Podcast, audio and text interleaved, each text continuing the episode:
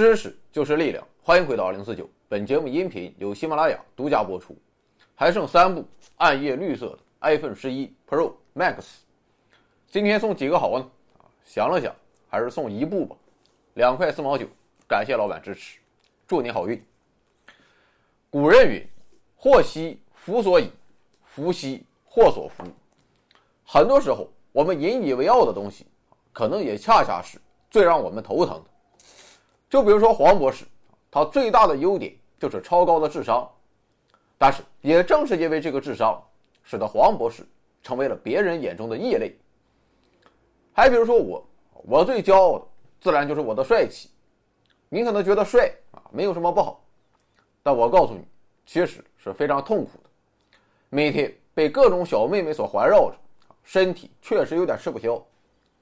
我现在每天晚上都得熬中药，喝的时候就着大蒜和韭菜，这个滋味儿没法形容。人是如此，国家也一样。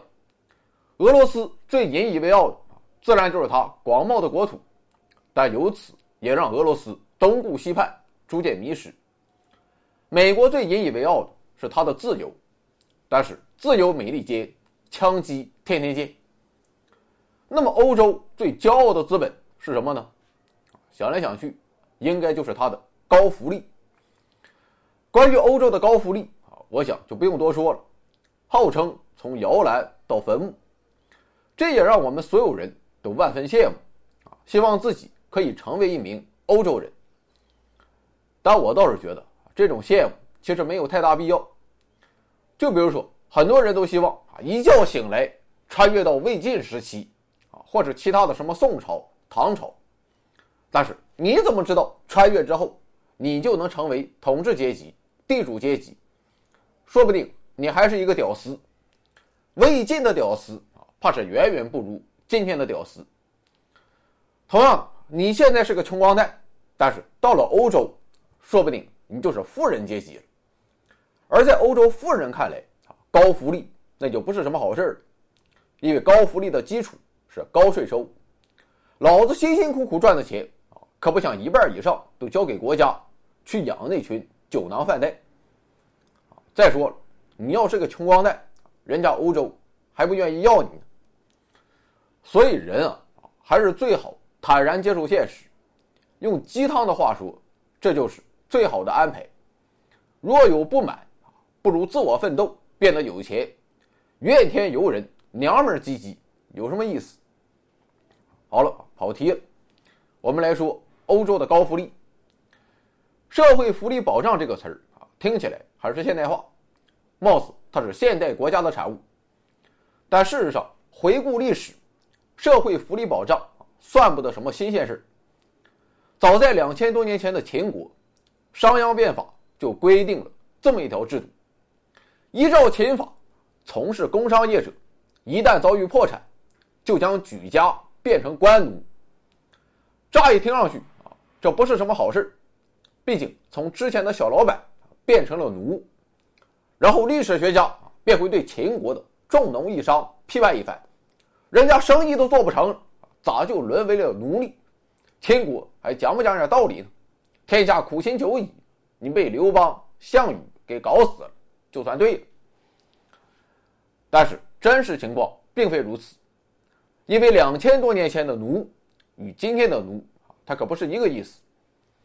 事实上，秦国所谓的官奴，国家会为其提供。衣食住房等基本的生活保障，当然了，你也不能白吃干饭。作为官奴的男性要去修筑城墙、挖掘沟渠，而作为官奴的女性则要负责为官府的粮库充米。用现在的话说，就是他们取得福利的前提是从事公共服务。之所以要这样安排，是因为工商业者他不比农民。农民不管咋地啊，好歹还有一块土地作为保底。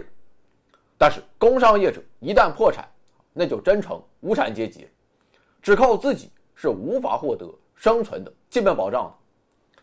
而身处这种困境、绝望的人，难免就会铤而走险、作奸犯科，威胁到社会的稳定乃至政权的存续。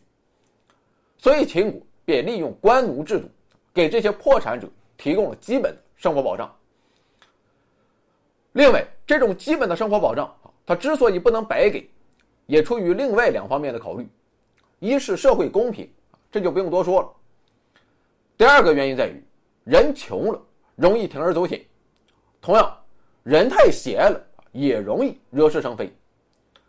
总之，就是秦国的官奴制度，既从源头上解决了社会治安问题，同时也以最低的代价为公共服务提供了劳动力。啊，你看。这和罗斯福新政它有什么区别？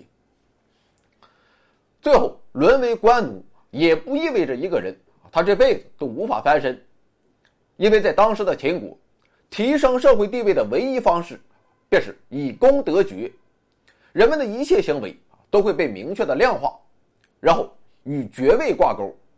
比如说打仗有军爵，种地有农爵，哪怕你是官奴啊，只要干得好了，照样可以获得。相应的爵位，而爵位便直接决定一个人的社会地位、财富多寡、房舍面积、仆役数量等等等等。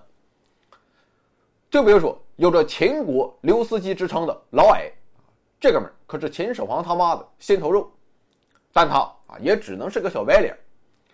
直到在平息城角之乱中立了军功之后，啊才得以封侯。所以，早在两千多年前，秦国人。便已经告诉给我们福利的本质，福利的真正价值应该是降低社会的运行成本，提高运营效率。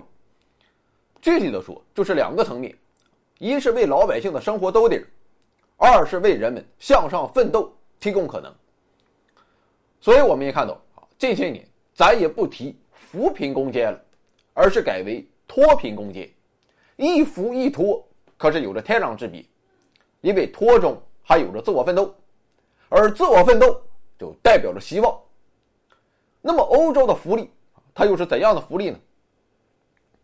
好了，今天有点水，我们还没有说到欧洲福利制度的问题，只揭示了福利的本质。